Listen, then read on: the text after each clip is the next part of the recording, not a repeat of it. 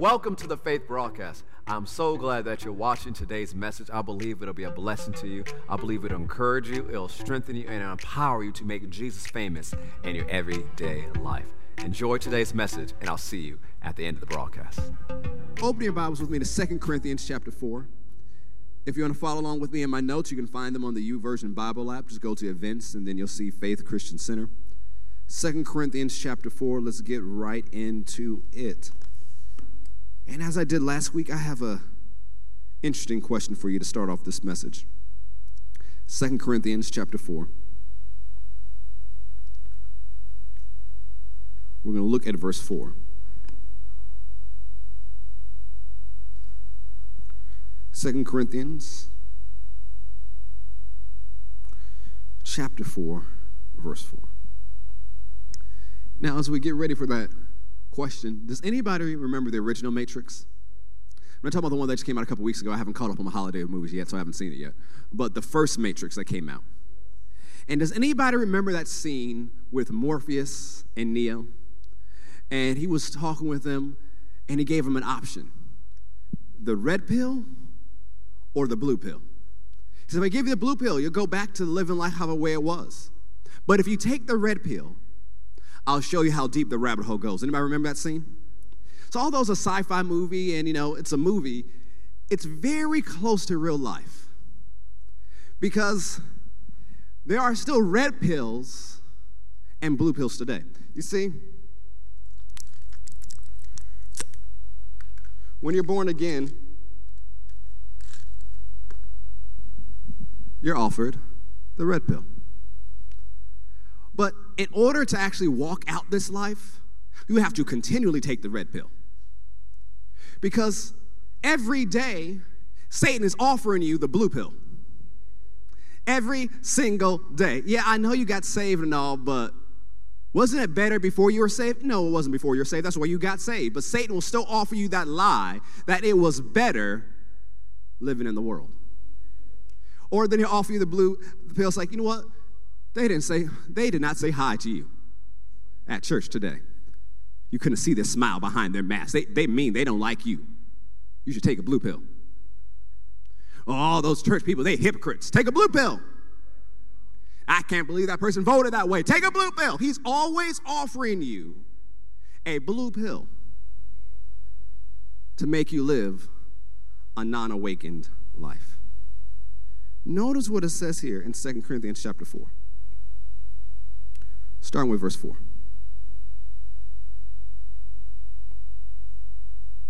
Second Corinthians chapter 4, verse 4.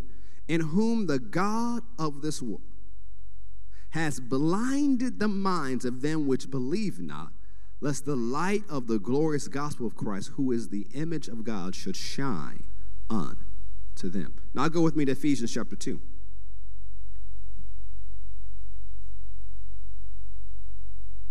Ephesians chapter 2. We'll start with verse 1.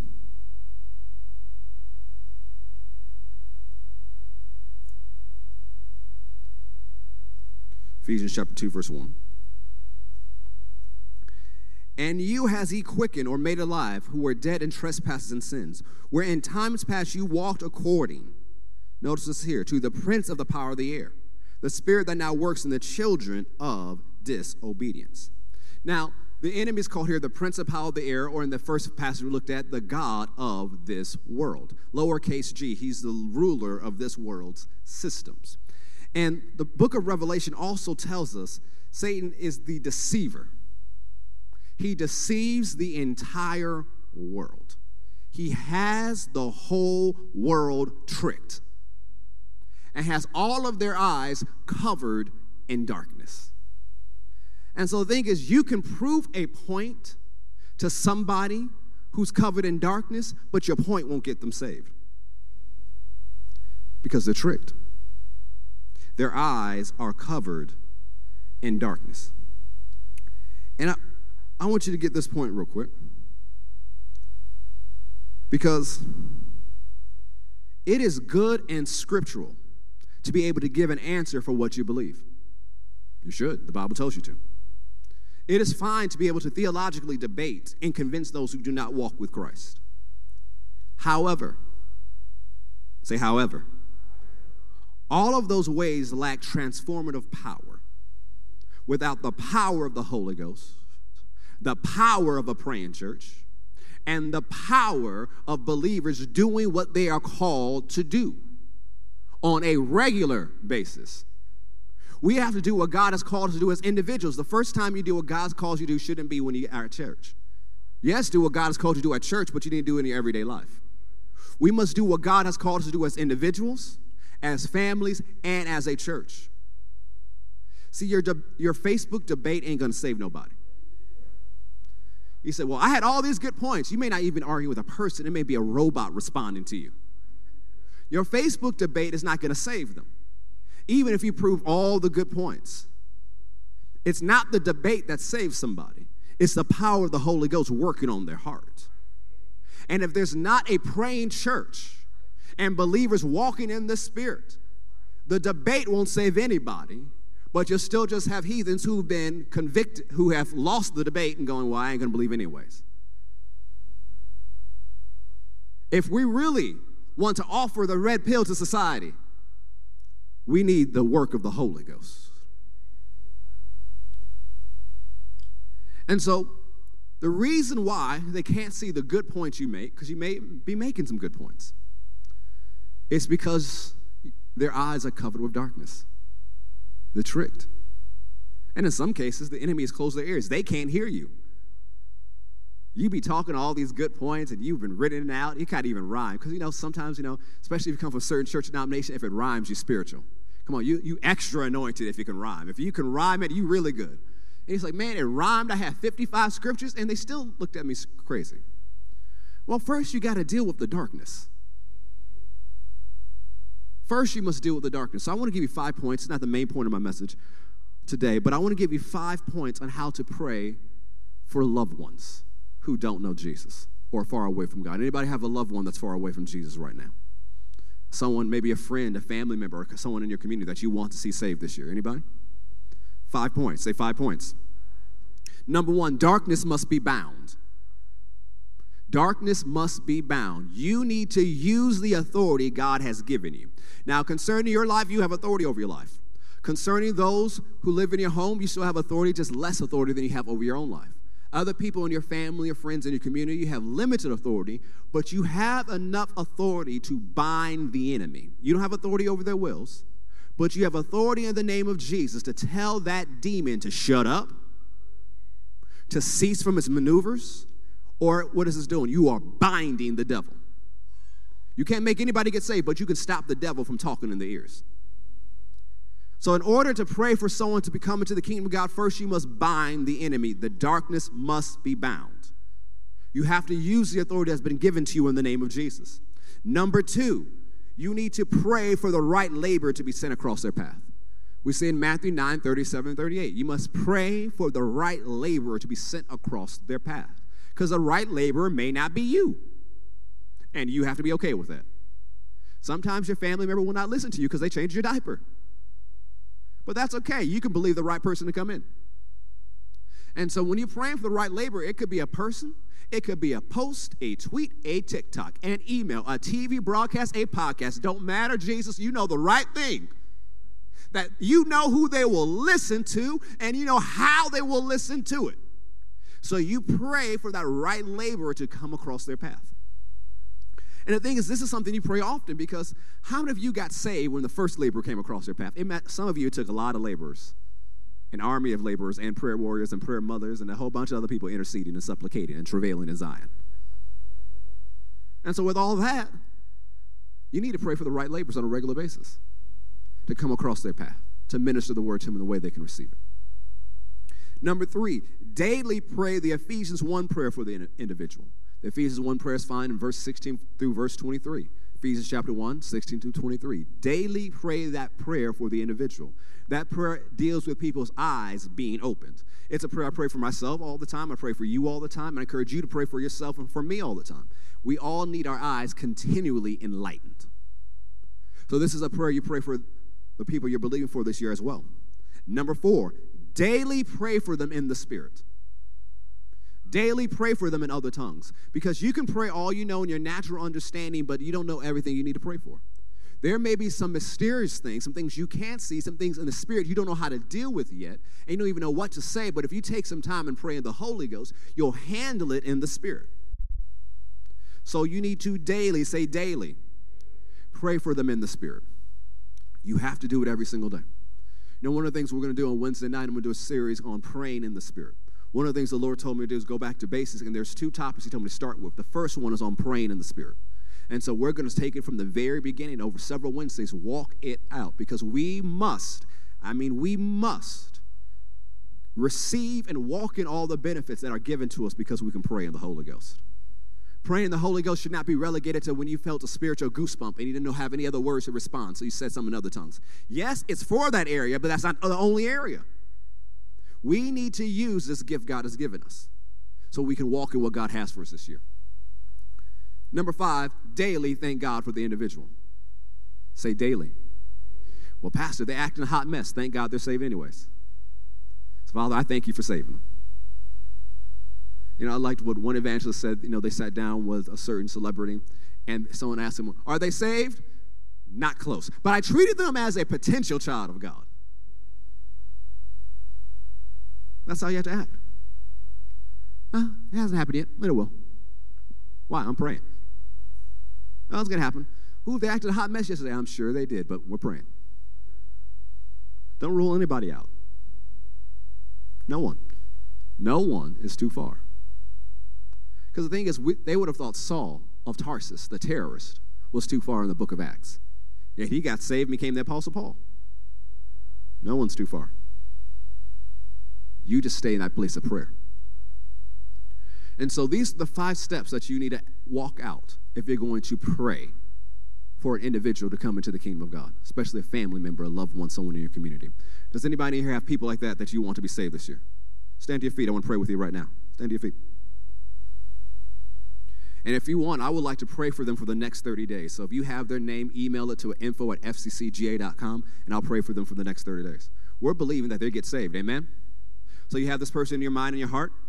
Let's lift them up to God right now. Father, I lift up these individuals to you. You know each and every single one represented in this room and represented online. We come together as a faith family and we use the authority given us in the name of Jesus. We bind the enemy, every harassing spirit, every lying spirit, every power of darkness that is covering their eyes, covering their ears, keeping them from seeing the light of the glorious gospel and the authority of Jesus. Cease from your maneuvers, cease from your lies, remove your hands and your being from them so they can see clearly. Father, now we pray that you send the right person across their path to minister the word to them in a way they can receive it. We pray that they have ears to hear, eyes to see, heart perceive, and know understand what you have for them. So we pray that you, the God of the Lord Jesus Christ, the Father of glory, may give unto them the spirit of wisdom and revelation, the knowledge of you, that the eyes of their understanding are being enlightened, that they may know what is the hope of your calling, and what are the riches of the glory of your inheritance in the saints, and the exceeding greatness of your power to us who believe, according to the working of your mighty power, which you wrought in us and in Christ when he raised us from the dead, and set us at your own right hand in heavenly places, far above all things. You put all things under our feet. And for these individuals, I plead the blood of Jesus over them. And Father, I ask for you to have mercy upon them and their lives. Grant them more time, preserve them so they have more opportunities to make decisions for you. In Jesus' name, everyone said, Amen. Come on, praise God like it's done. Father, we thank you. We thank you. We thank you. We thank you. We thank you. Glory God. I learned this from the Brims. I learned this from the Brims, and I was just prompted by the Spirit of God to do this. I learned this from Dr. Billye Brim and Pastor Colin Gatewood. They said, he said, turn around and look at the door and imagine that person you are believing for. Walk through those doors and answer the altar call.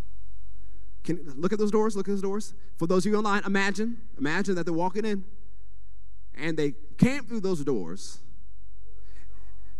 and came to the altar and got saved, how would you act right now? Glory to God. Glory to God. Glory to God. Hallelujah. Thank you, Lord Jesus. Thank you, Lord Jesus. Thank you, Lord Jesus. Thank you, Lord Jesus. Glory to God. He may be seated in his presence. Glory to God. We have to be a praying church. To drive the home the point to some of you who are newer here watching online, yes, I am a millennial who loves sci-fi, as you can tell by the Matrix examples today and Back to the Future last week. But listen to this millennial who loves sci-fi. Zion must travail. There has to be a praying church. There has to be a church that takes time to pray for the lost. That we can't be so focused on just us and us getting blessed and being good. He said, Well, Pastor, all my family saved. I'm good. But what about the neighbor next door? Well, I got them saved. What about down the street? I got them saved. Come on, keep extending your territory. Let's get some more. Pray them in. Somebody prays you in. So pray others in. Darkness is not destroyed because of a successful debate. An awakening needs to be ignited. And it is our vision to ignite an awakening that impacts Georgia and influences the world through the power of the love of Jesus. So I want you to understand this as well.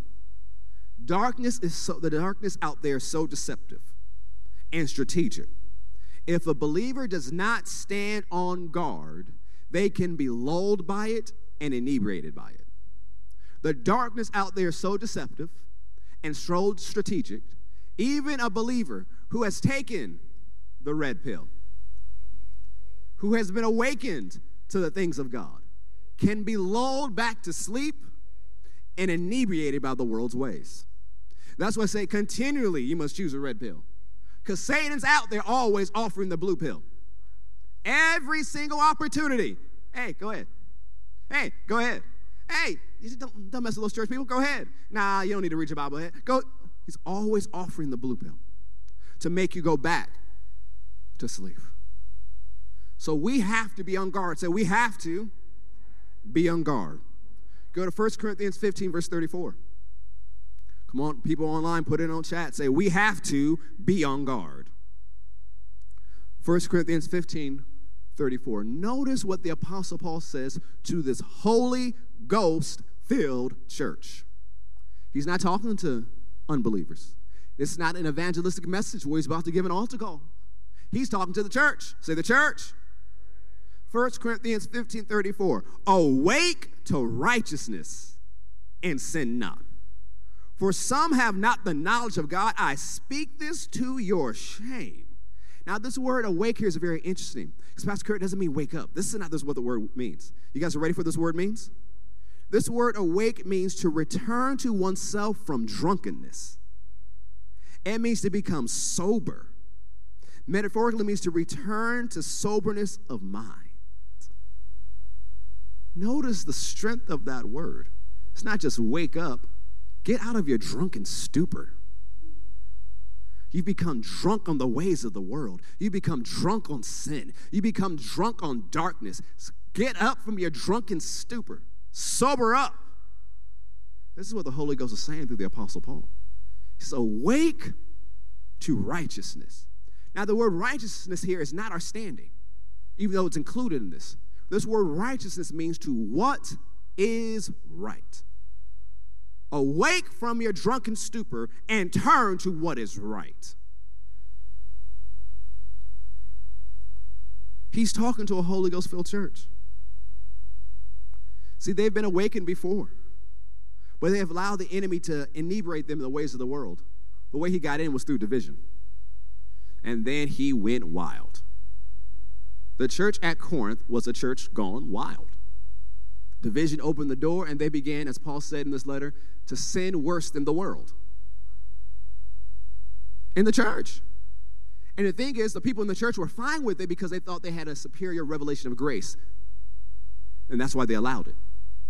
And Paul's like, no, this is not how this thing works. It's like that commercial of the uh, cedar going, that's not how any of this works. And this is what Paul is doing for the first six chapters. They asked him a question, they sent Paul a letter. And he says, Before I can even answer your question, he spent six chapters getting them together. And the reason Paul knew this information was from the Holy Ghost, but it was so bad that there was a family that came to where Paul was, not close by the way. They traveled, and it says, Paul, uh, bruh, it's gone wild back, back in Corinth. This is what they're doing. And see, the thing is, Corinth was not like it was a conservative city that was morally upright, that was, you know, staunch in the ways of doing right. Corinth was the city known for going wild. There was a phrase back in that time that if you had a wild Friday night, they said you acted like a Corinthian. That's what that city was known for. Yet now it's getting out into the world. It's like, man, those Christians, they more wild than us. They sin worse than us. And Paul said, wake up from your drunken stupor and turn to what is right. They allow the enemy to offer them the blue pill. And they turn back from living right. And now they've been lulled to sleep and inebriated by the ways of the world. If we're going to be effective in today's culture and ignite an awakening that impacts Georgia and influences the world through the power of the love of Jesus, we must not be inebriated with the world and lose our soberness of mind. See, the soberness of mind is important, especially in days like these, because Jesus talked about soberness in mind when he talked about the end times. He said, you know, in the same passage, men's hearts fail them with fear, but he also talked about people becoming drunk with worry, drunk on anxiety. And when we look around, people are drunk on worry. They are drunk on anxiety. That's why they're drunk on high on hope, so much of other things too, because they drunk on worry and they drunk on anxiety. We can't be caught up in that. We must maintain our soberness of mind. We must daily renew our minds with the Word of God. We must awake to the ways of God. Say, awake to the ways of God.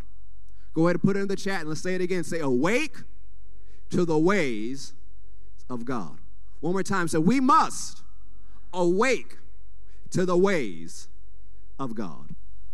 Remember, Isaiah 55 says, His ways are not our ways. His ways are higher than our ways. His thoughts are higher than our thoughts. Higher ways produce higher results.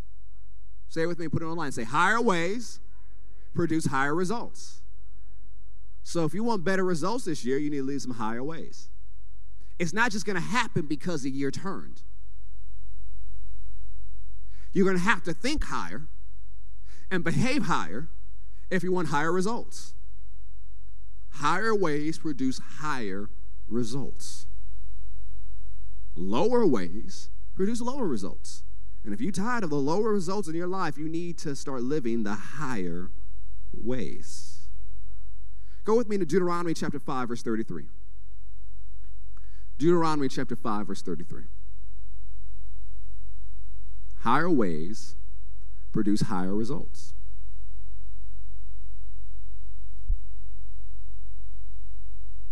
we must awake to the ways of God. Deuteronomy 5, verse 33. You shall walk in all the ways which the Lord your God has commanded you, that you may live, and that it may be well with you, that you may prolong your days in the land which you shall possess. New Living Translation says this way Stay on the path that the Lord your God has commanded you to follow. Then you will live long and prosperous lives in the land you're about to enter and occupy. How do we know if the Word of God says it once, it's important? Twice, really important. Three times, you better pay attention, right? In this book alone, the book of Deuteronomy, Moses says it this way nine different times walk in the ways of God. Not once, not twice, not three times, nine times. In this one book alone, walk in the ways of God. Now, Deuteronomy is the second giving of the law. The first generation, most of them are already gone. There's very few left going into the promised land. And the second generation, Moses recapping everything that happened the last 40 years and all the commands of God. And in the second giving of the law, he says at least nine different times, walk in the ways of God. Deuteronomy is pretty much two big sermons. And in his sermons, he keeps saying it again and again and again. Walk in the ways of God. Walk in the ways of God. Walk in the ways of God. And you might say, well, why would Moses want to emphasize that so much? Well, Hebrews chapter 3 recaps part of the time Moses lived through. Hebrews chapter 3, verse 7 says, Wherefore, as the Holy Ghost says, today, if you will hear his voice, harden not your hearts as in the provocation in the day of temptation in the wilderness, when your fathers tempted me, proved me, and saw my works 40 years. Wherefore I was grieved with that generation, that first generation, and said, They do always err in their heart, and they have not known my ways. So I swear in my wrath, they shall not enter into my rest. Not walking in God's ways will rob you of rest. And Moses knew that first generation did not enter the promised land because they did not walk in the ways of God. And the promised land is referred to as rest throughout the scripture. They missed out on the rest God prepared for them because they would not walk in God's ways. We must awaken to the ways of God if we want to have the year we're supposed to have. Because if you just want to have a year like everybody else on this planet, do your own thing. Do what you want to do. But if you want the year God has for you, you need to walk in the ways of God. Go with me to Matthew chapter 6, verse 33, another familiar scripture to a lot of us. We must awake to the ways of God.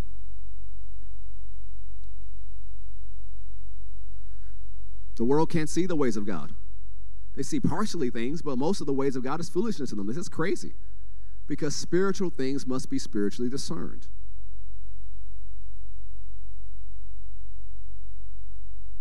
Matthew chapter 6, verse 33 says, But seek ye first the kingdom of God and his righteousness, and all these things shall be added unto you. The Amplified Classic Edition says it this way But seek aim at, strive after, first of all, his kingdom and his righteousness. Pay attention to this his way of doing and being right. And then all these things taken together will be given you besides. Well, what are those things Jesus is talking about? Matthew 6 talks about what you shall eat, what you shall drink, where you should be clothed. In my implication, where you're going to live, what covers you. All of these things that the Gentiles, people with no covenant, are living for. But if you want these things, how many you want those things? Don't look so spiritual. You want food. You want something to drink. You want nice clothes. You want a nice place to live. You know you want it. Don't look at me so spiritual. You know you want these things. And Jesus knows you want these things. He said, My Father knows you have need of these things. So if you want them, live first of all for my kingdom and seek after God's ways of being right. Then all of these things will be added to you. How many want some addition to your life this year? They need to live his way. Because we've seen enough subtraction, enough division. I'm ready for some addition and multiplication. But you're not going to get it if you do things your way. You're not going to get it if you live the world's way. See, this is not a year for a decrease in productivity. We're going to have an increase of productivity, but we're going to do it God's way. So that when he gets to the end of the year, he's like, man, I accomplished a lot this year, but I feel refreshed. I feel rested. See, what happens is if you do things your way, you may accomplish a lot of things, but you'll be worn out. You do things the world's way, you're going to lose out. But if you do things God's way, you'll be able to produce what you're supposed to produce, and you'll experience the rest, the refreshing, and the renewal that God has for you but you must awake to God's ways. You must do things the way He wants you to do them. And as you do those things, He adds things to you. He'll surprise you with stuff. And he's like, God, I didn't even pray for that. He said, Oh, I just knew you'd like it. Enjoy. He said, Oh, I just knew it would be a blessing to you. Enjoy it. Oh, I had prepared that for you. But if you want that type of surprises, and into all these other surprises, you got to walk in the ways of God. The ways of God always produce. Even in 2022, the ways of God still work. People might think you crazy for living for God in 2022 and living actually for God, not for the universe, or living for their version of God who just lets them do whatever they want to do, however they feel like doing it, and they just call it God is really themselves. But living for God, the way He tells you to live, they'll tell you are crazy for forgiving that person. Yeah, but Jesus told me to. Oh, you again with that Jesus. Just, just watch. So I can't believe you tithe. Don't worry about it. Just watch. I can't believe you go to church. Don't worry about it. Just watch. Because some people you're not going to be able to convince with a debate. You can't. And the what they need may not be words from your mouth, but it'll be watching your life. Because if they're always commenting about what you did and what you didn't do, that lets you know what? They watching. They watching. So you just need to encourage them, just keep watching. It's gonna be good. Just watch me. So I can't believe just just keep watching. Get some popcorn. Keep watching. Because when God shows up and shows out for you, they will go, that, that Jesus stuff worked. They may not know the right Christianese to say, and don't judge them on it, they don't know. But they'll sense peace when they're around you. They may not call it peace, they may call, man, just the vibes, that energy around you. Man, I don't know what it is, but it's good. Yeah. Well, you want to know where those good vibes, that energy comes from? Yeah, Jesus, let me tell you about it. Those are open doors. It may not become because of the words you share, even though you should say the right things. It may not come because of your Facebook post, but you should post the right things. It may just come from people watching you. Not your Instagram filtered life, just you in your everyday life. It'll bring people to Jesus if you walk in the ways of God. And if you want your authority to work right, you need to walk in the ways of God. Because if you don't walk in the ways of God and you try to use your authority when something happens, you're going to get pumped. I command you in the name. And it says, I don't have to listen to you. Because it knows you don't believe it. That's why there's some situations that don't move because the enemy knows you don't believe what you're saying because you don't live like it. If you want the authority to work on the highest level, like it's supposed to, like the bishop preached on New Year's, you have to walk in the ways of God if you want your authority to work right. Because if you don't, your authority will be very, very limited. And what you see in your life is not really a result of your authority, sometimes it's a result of mercy. You have to use your authority and walk in the ways of God. And on this side note, for the flight attendants who go to faith, nobody's allowed to act crazy on your plane. Because it's not going to look good for the whole fam- family to show up at that gate to deal with it. It's not going to look good. That's not going to be a good look for any of us. But notice this it's your plane. Well, Pastor, I don't own the plane. No, no, no. I'm not the pilot. If you own the plane, it's your plane. When I travel places, when I get on the plane, it's my plane. I don't own Delta or whatever airline I'm flying. But if I'm on the plane, I have authority. And there are things I'm speaking. Like, no, no, no, nobody's acting up on this flight. Nobody's messing with this flight. I plead the blood. This flight will take off safely, travel safely, land safely. No mechanical failures, no electrical failures, no tire failures, no nothing. I plead the blood from the front to the back to the wings. And concerning this cabin, I command peace. And if they need to sleep, knock them out, Jesus. Look, if they're going to act out Jesus, just give them rest. Just rest in it. Just rest in the rest in the Lord. I'm using my authority. First, I'm not getting on a plane he doesn't tell me to get on. That's number one. When I'm booking flights, I'm checking, sir, is this flight fine? Is it okay for me to be on this flight? I'm checking with them as I'm booking. And then while I'm there, because I have permission and authority to be there, I'm using my authority. Because I don't want nobody going crazy next to me. I have authority. You do too. And so, flight attendants and others, you travel for a living, you better make that plane your plane. Every time you get on, I plead the blood. I use my authority. People say, and people who are not part of your normal crew travel, say, I don't know what it is. When I travel with you, everything just goes right. Well, I know why everything goes right. I got authority in the name of Jesus. You get saved, I give you some of this authority too. That's what you got to do. You have authority in your home, but you also have authority in your workplace because that's part of your assignment and you're authorized to be there. And so if you're in a classroom, your classroom is a place of peace. You say, well, I don't know why all the kids behave in your classroom. I know why I got authority. You don't just let things pop off. You use your authority. Some of you say, well, I want to have self-care this year. You better use your authority because if you don't use your authority, you have no self-care. You say, well, it's drama all around my cubicle, but in your cubicle, there can be peace. Why? You have authority. If you do not daily use your authority, Satan will run havoc in your life. You must use your authority. But if you want your authority to work, you got to walk in the ways of God. You have to live that way. You don't have authority over the whole city, but in your area of the city, you do. And if you happen to be in a place where someone's popping off, you use your authority. Because you don't want someone to pop off and hit you. I remember one time I was downtown in another city walking with a group of friends, and across the street, you can see a fight is about to pop off. They're about to get started. Now, look, you don't know what everybody's carrying. I don't want no ricochet up in here. And so I'm across the street, they can't hear me. I said, the authorities settle that down. They can't hear me. My friends with me could hear me. They couldn't. You know what happened? It all calmed down. I turned the corner, they lit it up and started knocking stuff over. What happened? I left. That area no longer concerns me.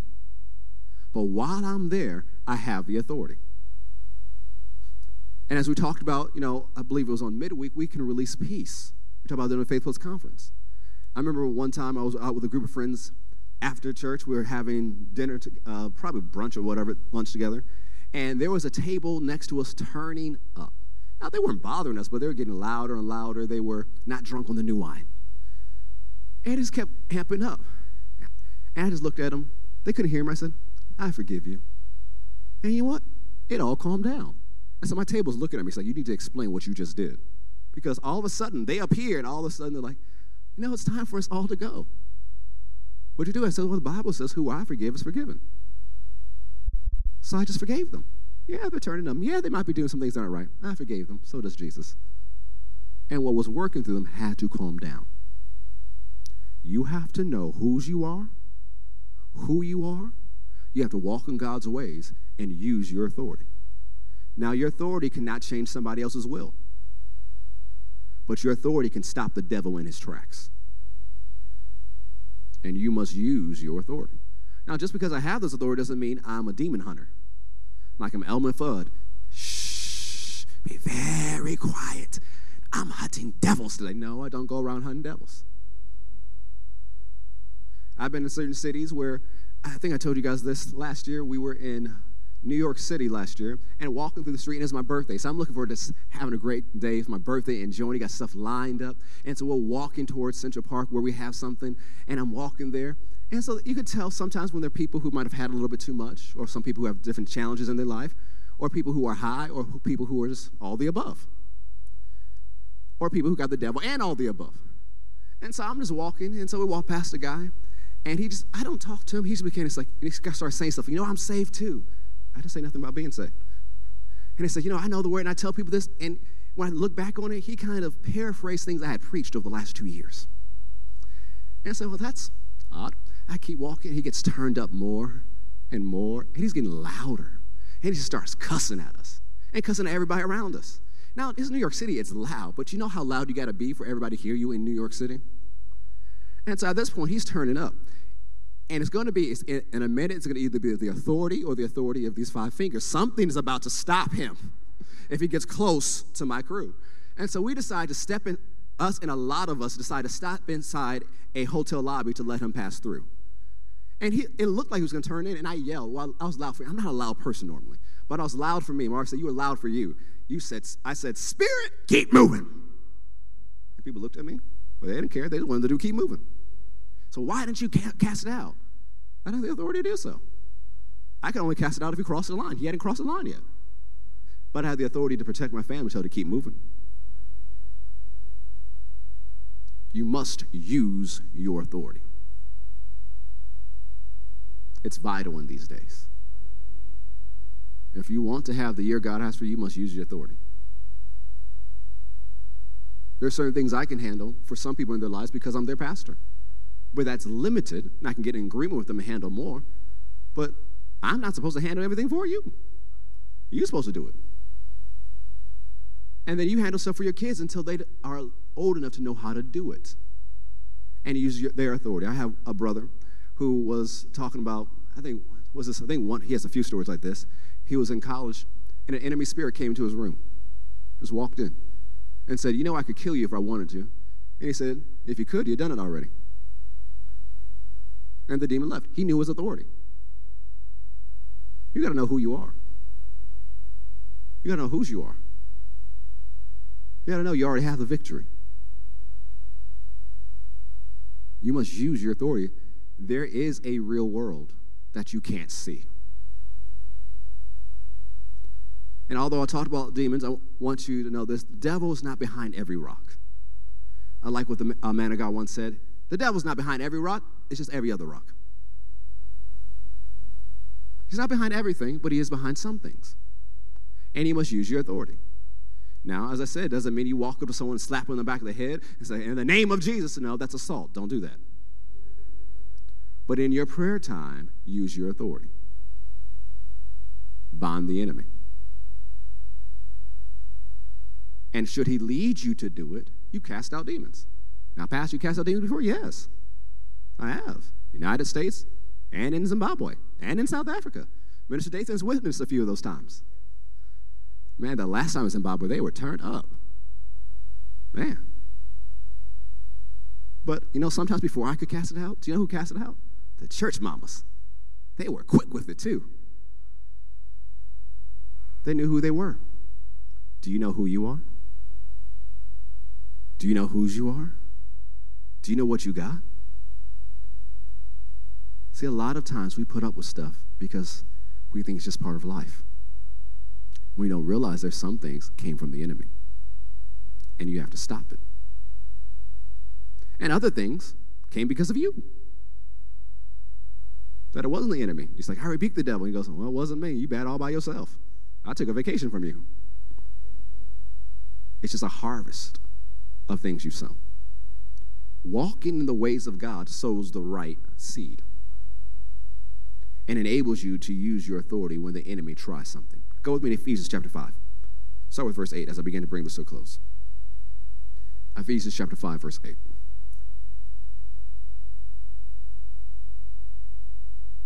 We must awaken to the ways of God. We must walk in the ways of God. We must walk by faith, walk in love, walk in the Spirit, walk in the light. We must walk in forgiveness. We must actually believe and act like the Bible is true. And that we really believe the higher ways produce higher results. Ephesians chapter 5, verse 8.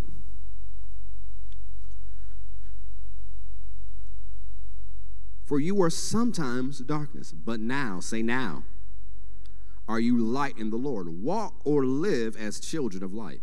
For the fruit of the Spirit is in all goodness and righteousness and truth, proving what is acceptable unto the Lord. And have no fellowship with the unfruitful works of darkness, but rather reprove them. For it is a shame even to speak of those things which are done of them in secret. But all things that are reproved are made manifest by the light. For whatsoever does make manifest is light. Wherefore he says, Awake thou that sleepest, and arise from the dead, and Christ shall give you light. So once again, we see wake up. But this word, awake, is not like the word we looked at before. This word means wake up and get up. Not just open your eyes, it means wake up and get up. It's like if you're waking up your teenager and they're late for school. You don't just want them to awaken and open their eyes and lay in bed. No, get up. You got to go to school. Get up. This is what this word's community. Wake up, get up, and get to moving. This is what he's telling the church here. Wake up, get up, and get to moving, and Christ shall give you light. He says, See then that you walk circumspectly. Pay attention to how you live, not as fools, but as wise, redeeming the time because the days are evil. That word evil means troublesome. Do we live in troublesome times? Do we live in troublesome days? You don't even have to be saved to call them troublesome. The whole world right now might say, yes, there's some trouble going on right now. So, what is the instructions to the church living in troublesome times? Redeem the time. Say, redeem the time. If you're watching online, put it in the chat. Let's say it again. Say, redeem the time. See, that's a beautiful phrase. We're like, well, what does that mean? That phrase means take advantage of every single opportunity. Redeeming the time, that phrase means take advantage of every single opportunity. What are you supposed to do in troublesome times? Take advantage of every single opportunity. See, this phrase in the Greek paints the picture of someone going to the marketplace looking for the best deal. How many of you like good deals? How many like buying up good deals? It says take that same mentality when it comes to opportunities that God brings your way and take advantage of every single opportunity God brings your way. Don't say, well, I'll wait for some non troublesome times to take advantage. I'll wait till my house is quiet. I'll wait till the kids are grown. I'll wait till this. I'll wait till that. No. If the Holy Ghost is leading you to it, you better take advantage of that opportunity. If God opens a door for you, you need to walk through that door. Because He can open the door and you can just sit on the outside. Oh, I'm just so grateful He opened the door. Oh, isn't God good? Praise the Lord. Minister David, sing that song again. God opened that door for me. Let's dance the victory. But I'm glad you're grateful for that door, but you need to walk yourself through that door. You have to take advantage of the opportunity. That is your instruction during troublesome times. Take advantage of the opportunities God brings your way. I remember one time in church, the Holy Ghost reminded us through a man of God, through tongues, interpretation of tongues, that a lot of people miss opportunities because they're dressed up and they look like work. Because we always want opportunities just to fall. We don't want to do nothing. Come on, Bitcoin, go back up. Come on, Bitcoin, Ethereum, all the coins. Come on, just real quick. Oh, that'd be nice if that works out for you. More power to you. But some opportunities we miss because it looks like work. And we don't want to put in the work. But the Bible says God will bless the work of your hands. So there are some opportunities that show up. It's like, oh, that's going to take, that's not five days worth of work. That's a couple years. Put in the work. Because think about this a few years from now, you're going to look back and be glad you put in the work. So think about future you. Is future you going to be happy with the decisions you make today? One of the things I tell my is hey, make decisions today that your future is going to be happy about. That 18 year old you turns around and says, thank you. That 25 year old you turns around and says, thank you. So you want to take advantage of the opportunities God brings your way so that your future you says, thank you and your future you doesn't kick you, going like, why didn't you? I'm not talking now about your past. I'm talking about your present right here. I'm talking about this year. In the midst of troublesome times. Like, well, I'm going to wait for these troublesome times to end. No. I'm going to wait to no more variants. No. Take advantage of the opportunities God brings your way. Do what He's telling you to do. Don't wait for a more convenient season. Take advantage of every single opportunity God brings your way. I say, well, Pastor, there's a lot out there right now. Yep. And there always will be a lot out there. And there will always be a reason for you not to take advantage of the opportunity. But instead of being obsessed with all the problems of the world, think about it this way you were born for such a time as this. You were born and born again for these times. You are meant to be here during the season, which means you are meant to overcome these times. That you shouldn't be intimidated by these times. You should, imit- you should intimidate the times. You're here for a reason. You're here for a purpose. You're here for this time. This time is not too much for you. Yes, it's been a lot over the last few years, but it's not too much for you. You're here for such a time as this. You are here for a reason. You are here for a purpose. You are anointed for this time. You are empowered for this time. You are strengthened from this time. You're equipped for this time. You are prepared for this time. So you need to act like it and take advantage of the opportunities God brings your way. Yes, it's a lot, but you're here for a reason. We're here for a reason. And we have to act like the word is true and be bold and do what God tells you to do. I'm not talking about you come up with your old plans to do. I'm saying you do what God is telling you to do. And you take advantage of the opportunities He brings your way. It goes on says, Wherefore be ye not unwise, but understand what the will of the Lord is.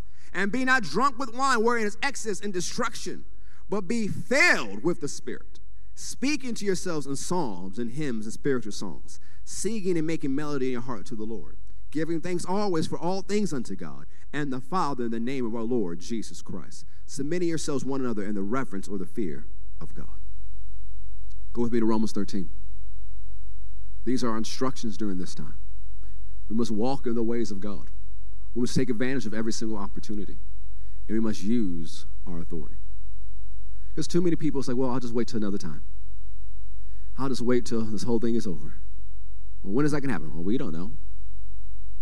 And so, are you really going to put your call on hold just because it's something bad going on in the world? Newsflash, there's always going to be something bad going on in the world. You need to take some time and pray, research, figure out what the will of the Lord is for your life, and actively take steps to do it. Even if you're just in a season of preparation, because not all of you are in a season of stepping out.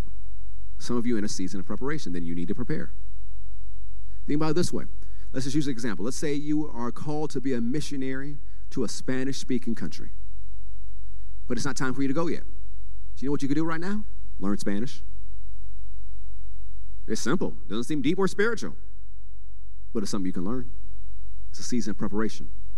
And as Bishop would always say, preparation is never lost time. So take advantage of your opportunities to prepare. Prepare so you can walk into the future God has for you. Stop clinging to your past. It's time to go into your future. And the future before you is bright. It's as bright as God can make it. But you're going to have to walk through that door and go to your future. Romans chapter 13, verse 10, more instructions to us. Love works no ill to his neighbor, therefore, love is the fulfilling of the law. Notice what he says this next. And that knowing the time, that now it is high time to awake out of sleep. For now, say now, is our salvation nearer than when we believed.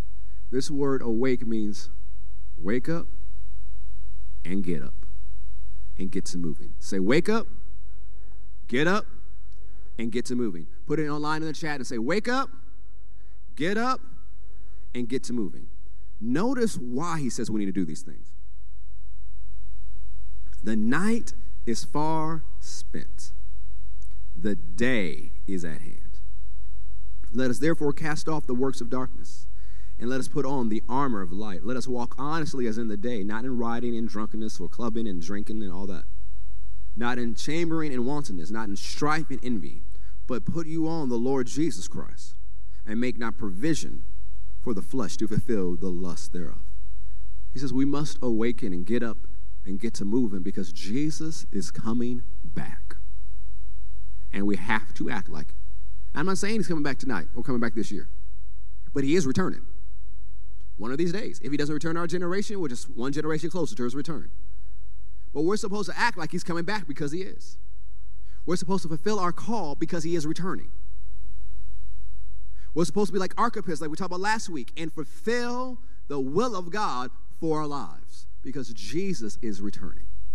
It's not time for us to keep taking the blue pills and taking naps going back into the matrix. Well, one day I'll get, you know, I'll get back doing what God told me to do. Nope, stop taking naps in the matrix. Stop taking the blue pill. Stop being offended with everybody. Stop being the cause of offension of being offensive with people. Stop being mad about everybody online. They posted something stupid. They're gonna keep posting something stupid. What is that deep saying from that movie? Stupid is, or stupid does. Leave it, leave it alone. You just say, God bless their darling heart in there. Well, unrenewed mind. Just leave it there. Don't let them get stop. If Facebook is causing you to be offended, delete the app. The only person who has to be on Facebook is if you work for Facebook or your job requires you to be on Facebook. If Facebook is calling you to trip, delete the app. Stop allowing Satan to give you blue pills and you just knocking them down like these Skittles. Stop going back into the matrix. Stop taking naps in the matrix. Live awakened. Walk in the ways God has for you. So get up and do what? Walk in the ways of God and what else? Go to Isaiah 60 as we close. Isaiah 60. Isaiah chapter 60, verse 1.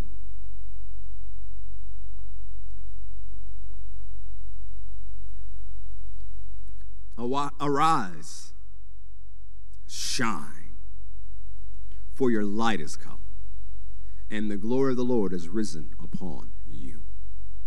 For behold, the darkness shall cover the earth, and gross darkness the people. But the Lord shall arise upon you, and his glory shall be seen upon you.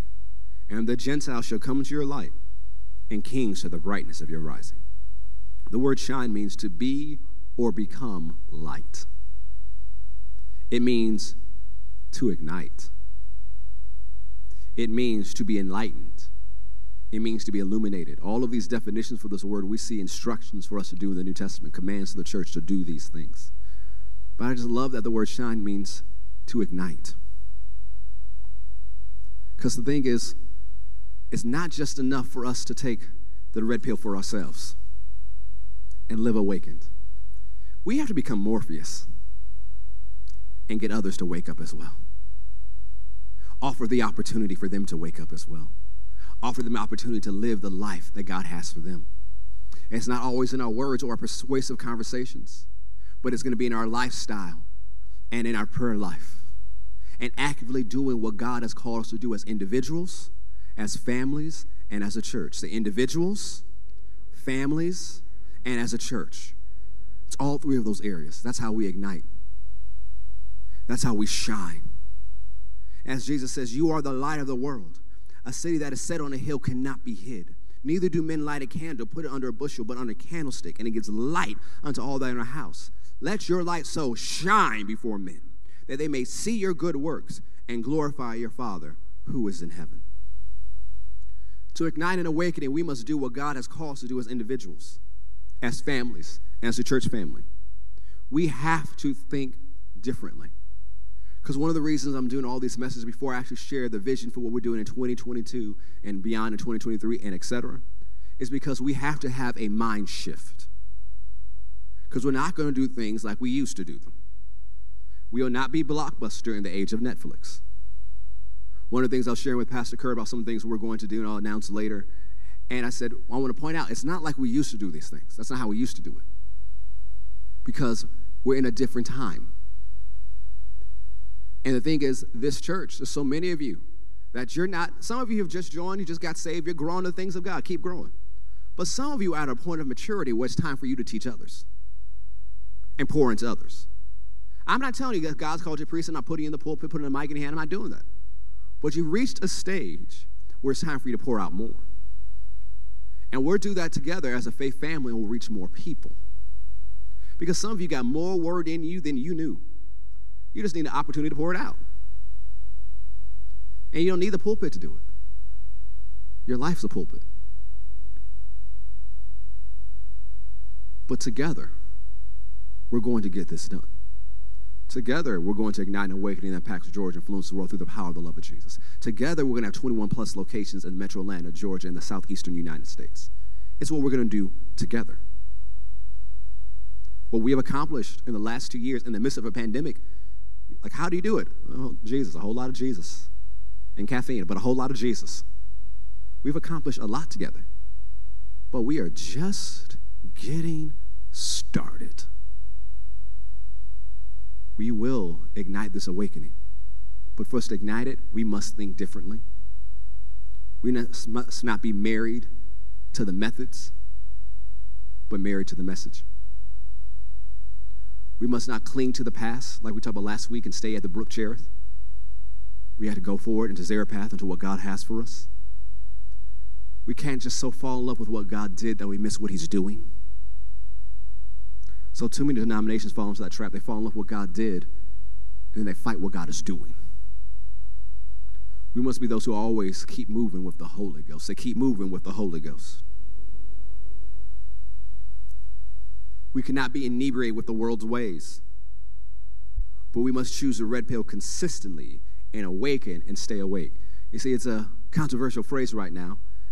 You know, are you woke? But I'll let you know there's some woke people and anti woke people who's still asleep.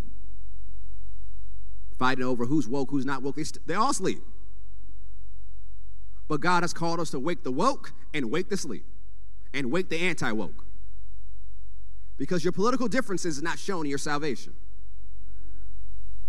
We have to ignite an awakening that impacts Georgia and influences the world through the power of the love of Jesus. We have to do what God has called us to do because we're here for such a time as this. And there are people on the other side of our obedience. It's not just us, our four, and no more being blessed, just people in church walls. We have to think about the people who are outside of the church walls. There's certain examples I do with messages or with Wednesday night messages that some of you is like, oh, well, that's cool, but that doesn't really reach me. But it's not just for you. It's about somebody else who would never walk through the church doors. There's an example I did earlier this year, and Brother Eddie could uh, witness to this, that I did specifically to reach people who would never open up the Bible.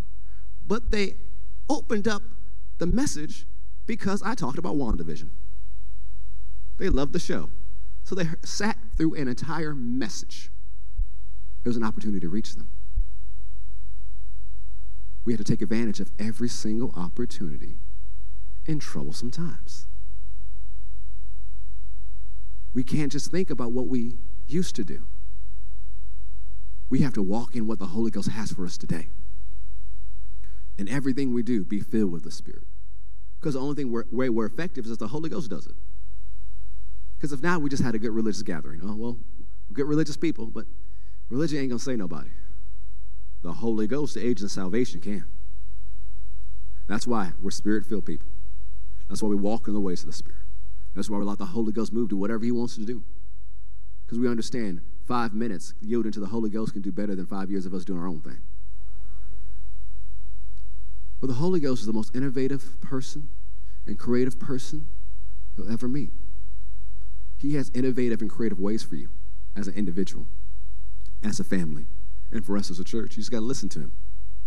I Like what this Pentecostal father said, he says, if you listen to the Holy Ghost, he'll make you look smart. If you don't, you'll look normal. It's time to stop looking normal. It's time to reflect the genius of the Spirit of God who lives on the inside of us. Because when people look like, well, well, I know your background and your education. How did you do that? His name is Jesus. You want to know him? It's moving forward into the future God has for us. It's walking out the path that God has for us. It's flowing into the things of the Spirit of God. Walking and going forth and walking and going forth. And existunt and as a visht et set daka. It's a mansutora mandi ishta. It's a moving forward with me. It is keeping your eyes on me and not the trouble of the times. It's walking with me, keeping your eyes on me, watching how I do it. And as you go forward with me, I'll empower you to do everything. So if you have to cast out a devil, it's my power working through you. If you have to move a mountain, it's my power working through you. If things must change, it will change because I'm working with you and you're yielding to my ways. So don't be so stuck about what used to be or how it happened before. Walk with me, talk with me. Know that I am your Savior and I love you and I'm walking with you every single step of the way. That's what it is. It's walking with Him. It's knowing that, as He said, we're partners. That's what First John says, all chapter 1, about how to partner with Him, how to fellowship with Him. Notice what He said in the Gospels, how we're yoked together. He says, Take my yoke upon you. That means we're working together closely. As he just reminded us through tongues and interpretation of tongues, that's what he's doing. And if you want this year to be what you dream for it to be, you got to work with him. Because he also said in the Gospel of John, without me, you can do nothing. So I did something without him. Well, eventually it's going to be nothing. But if you want things to work out and you want things that last, you have to walk with Jesus. You have to walk with Him. You have to continually check in with Him. You have to be open to hearing from Him. And He'll cause things to work out for your good. You say, I don't know how this can work out for my good. He has a way. But you got to yield to His way. We must walk in the ways of God. We must flow in the ways of God because there is a flow. There is a flow. There is a flow that you must step into. There is a flow that you must go with. Stop resisting the flow. Stop going against the flow, but flow. When you flow, that's where the rest comes. When you flow, that's where the refreshing comes. When you flow, that's where the rest is. When you flow with me and don't resist me, you'll get more done and you'll get to the destination quicker than you thought you would and you'll get there refreshed. So flow with me, says the Spirit of God. Walk with me, stay in step with me, and we'll get things done together. Things that I want you to do and I rejoice greatly for, and things you're going to rejoice greatly about. And together we'll get it done. Together as individuals, as families families together as a church, you'll get it done, but you got to walk with me. You got to stay in step with me. Some of you need to catch up. Some of you need to pause a bit and ask me what I want you to do. Don't fall behind and don't speed ahead. Walk in step with me, flow with me, and you'll realize the life I've called you to live is a life that removes burdens, is a life that destroys oppressive yokes it's a life that makes a difference. It's a life that ignites an awakening. It's a life that will cause other people to fall in love with the Son of God. It's that life you have to walk in, not just when you come to church, not just when you log online, but every single day. Let my love, let my light, let my power shine through you, and you'll make a difference wherever you go. Praise God. Stand to your feet. Glory to God. Glory to God. Glory to God. Yeah, yeah. We must impact our community. We must flow with the Spirit of God. We must continually go forward and do what God's called us to do. We must continually walk in the ways of God, not take Satan's blue pills, but make sure we're continually choosing to be awakened and living a life that helps other people to awake as well. Living with fresh sight and insight that we put on, as it were, a different type of glasses and we see into areas that we never saw before.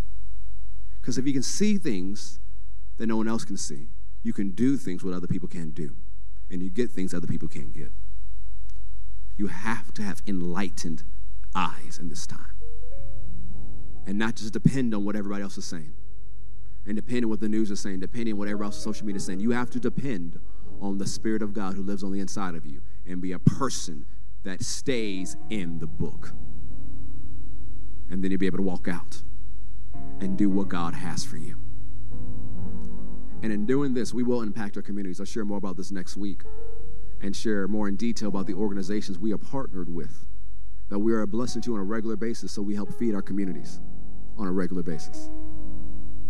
Partnering with organizations that are making a difference, partnering with organizations that are blessing the single mothers, I love their vision statement. It equips them to choose life, but doesn't just leave them there after the baby is born. It sticks with them for a couple years to help them walk down that path. Another organization I'm looking forward to sharing you with is about one that is leading the conversation on racial reconciliation. Because the government can't fix it. It's the job of the church to do so. And if we want things to be different in our times, we have to step up and do what God has called us to do. Some will be things that we do as a faith family one church, many locations. Other things will be people we partner with. Other things will be some other idea altogether the Holy Ghost gives us. But together, we'll walk in it. Together, we'll make a difference. Together, we will ignite an awakening that impacts Georgia and influences the world through the power of the love of Jesus.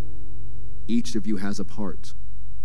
Or as the Apostle Paul said twice in the scriptures, each of you has a supply. Every one of us brings a supply. So when my supply doesn't look like yours, that's great. You don't need another supply of mine. We need yours as we come together to do what God has called us to do. Praise God. Amen. I believe today's message encourage you, it's strengthening you, it's helping you to live the lifestyle of faith. If you're ever in the metro Atlanta area, we'd love for you to worship with us in person. You can find information about our different locations at fccga.com. Also, we have so many different ways where you can get the word. You can download our Faith Plus app. You could also visit us on our social media pages on Instagram, on Twitter, on Facebook on YouTube. We love for you to connect with us. We also have a podcast on Apple Podcasts as well as on Spotify. We have two. One is called the Faith Podcast, and then we have our daily devotional podcast, which is called Faith in the Morning. I look forward to seeing you on many different social media platforms and in person at Faith Christian Center. Thank you so much for tuning in. And remember, something good is going to happen to you today, so expect miracles. God bless.